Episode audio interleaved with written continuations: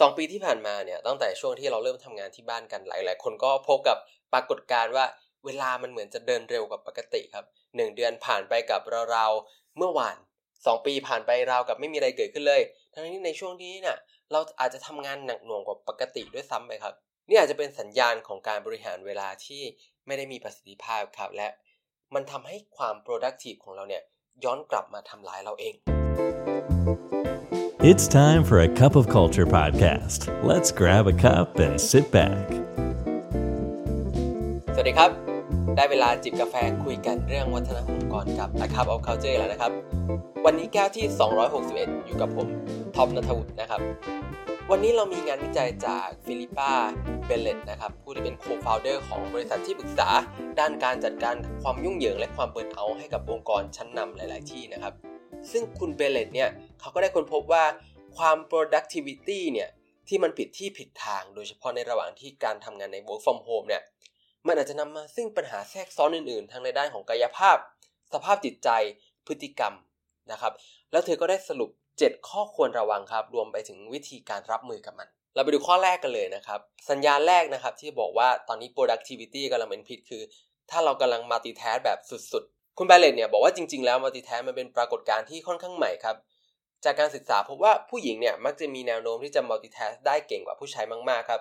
จน working woman หลายคนนะครับมี character ที่ดึงจุดแข็งของตัวเองตรงนี้เนี่ยมาเป็นหนึ่งในคุณสมบัติสำคัญครับเวลาเขาสมัครงาน แต่เบลเลตเนี่ยเขาก็มองว่านี่ไม่ใช่วิธีที่ดีในการทำงานเลยครับแล้วก็มันอาจจะมีโทษมากกว่าประโยชน์ด้วยซ้ำเพราะงานวิจัยครับพบว่าการ multitask เนี่ยมันทำให้ IQ เราลดลงด้วย แล้วก็ส่งผลต่อ productivity โดยรวมนะครับ ซึ่งลดลงได้มากกว่า 40%ครับ ขัดกับภาพลักษณ์ที่ว่าการ multitask เนี่ยเป็นอะไรที่ดู productive ใช่ไหมครับ แล้วนอกจากนั้นเนี่ยระยะยาวแล้วการ multitask หนักๆเนี่ยมันสามารถสร้างความความวิตกกังวลสะสม รวมไปจนถึงความซึมเศร้าด้วย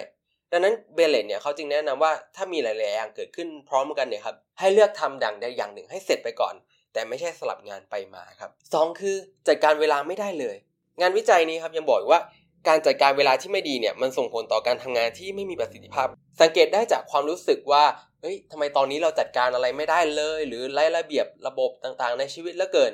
นี่เป็นสัญญาณครับว่าเราอาจจะยังไม่ได้ลำดับความสำคัญสิ่งที่ต้องทำได้ดีพอครับ และพยายามทำทุกสิ่งอย่างให้ได้ จนเหมือนกับเราอยู่ในวังวนของงานที่มันไม่รู้จบ นี่เป็นเวลาที่ทักษะการบริหารจัดการเวลาเป็นเรื่องที่สำคัญมากๆครับ โดยเครื่องมือที่สามารถทดลองใช้ได้จะเป็นคันบังนะครับ คันบังบอร์ดที่เราเคยเห็นกันสำหรับลำดับความสำคัญ แล้วก็ติดตามงานของแต่ละโปรเจกต์ครับ มันจะช่วยให้เราเห็นภาพรวมของสิ่งที่เกิดขึ้นในแต่ละวันได้ง่ายขึ้น แล้วก็บริหารจัดการตัวเองได้มากขึ้นครับ รวมไปถึงมีเวลาให้กับตัวเอง และสิ่งที่เราอยากทำมากขึ้น ข้อ 3 เลยก็คือหลาย ๆ คนเป็นอันนี้กันก็คือ เราเซเยสมากไป ตอบรับมากไป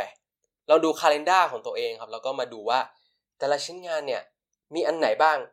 ที่เราเลือกอยากจะทำมันจริง ๆ แล้วมีอันไหนบ้างที่เรารับมาเพราะเกรงใจหรือรู้สึกผิดครับ หรือจะให้ยิ่งกว่านั้นเนี่ยลองย้อนดูครับว่ามันมีกี่อันที่จะช่วยให้เราเข้าใกล้เป้าหมายของตัวเองมากขึ้น แล้วกี่งานเนี่ยที่มันเป็นเป้าหมายของคนอื่น เพราะถ้าเรามัวใช้เวลาส่วนใหญ่ไปกับคำขอของคนนั้นคนนี้นะครับ มันจะเป็นสัญญาณว่าเราอาจจะกำลังเซเยสมากไปครับ แล้วก็เป็นปัญหาที่หลาย ๆ คนอาจจะกำลังเผชิญอยู่ครับ ซึ่งคุณเบเลตเนี่ยก็เตือนว่าสิ่งนี้เนี่ยสุดท้ายมันหลีดไปสู่การเบิร์นเอาแน่นอนครับ รวมถึงการทำลาย productivity แล้วก็ความพึงพอใจในชีวิตโดยรวมด้วย เธอก็เลยแนะนำให้ลูกค้าของเธอครับ วางแผนไว้ล่วงหน้าเลยครับว่าเรื่องไหนจะ say no เรื่องไหนจะ maybe และเรื่องไหนบ้างที่จะ yes นะครับ ไว้ก่อนที่คำถามจะมาถึงครับ ให้เราชัดเจนกับขอบเขตของตัวเองตั้งแต่ตอนนี้เลย ข้อ4นะครับเป็นอาการที่ตัวผมเองก็เป็นก็คือสมองมันเบลอๆบ้างนะครับ มื่อเราอยู่กับงานมากไปเนี่ย มันจะส่งผลต่อสมองครับ มันทำให้สมองมีภาวะที่มันตื้อคิดอะไรไม่ออกครับ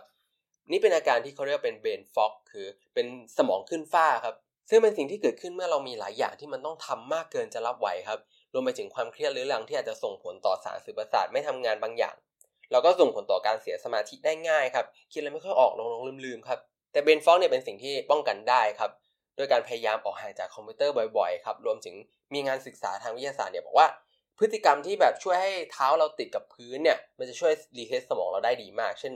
ออกไปเดินเท้าเปล่าอะไรอย่างเงี้ยครับ ข้อ 5 นี้ก็ชัดเจนนะครับ คืออาการเหนื่อยล้าครับ ในฐานะของผู้เชี่ยวชาญด้านการ burnout เนี่ย คุณเบเลตเนี่ยเขาก็เจอกับลูกค้าที่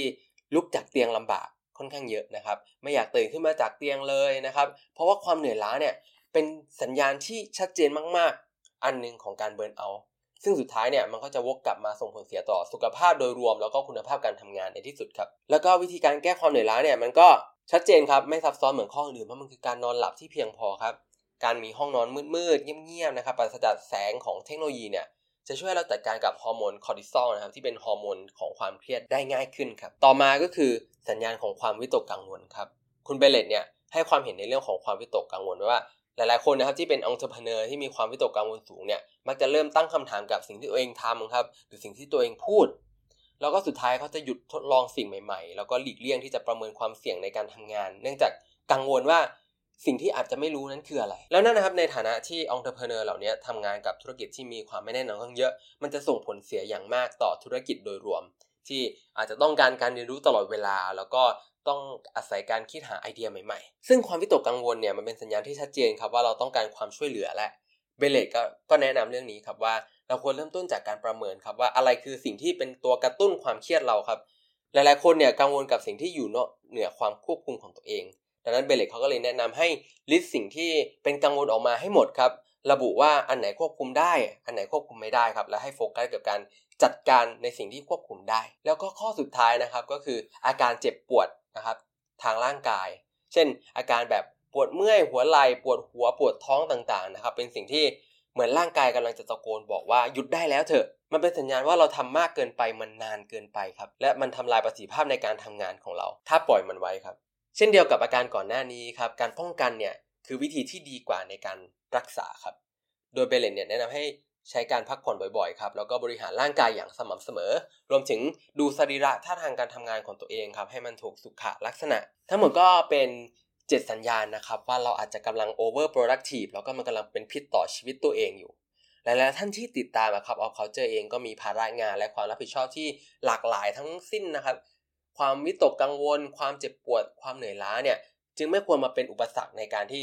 ทุกๆท่านเนี่ยจะสร้างการเปลี่ยนแปลงในองค์กรครับ แต่แน่นอนครับถ้าเราไม่ตั้งใจบริหารตัวเอง และป้องกันอาการ productivity เป็นพิษเหล่านี้เนี่ยภารกิจของท่านอาจจะต้องล่าช้าลงในที่สุดครับ สุดท้ายนี้อย่าลืมนะครับว่าไม่ว่าเราจะตั้งใจหรือไม่ก็ตามเนี่ยวัฒนธรรมองค์กรก็จะเกิดขึ้นอยู่ดี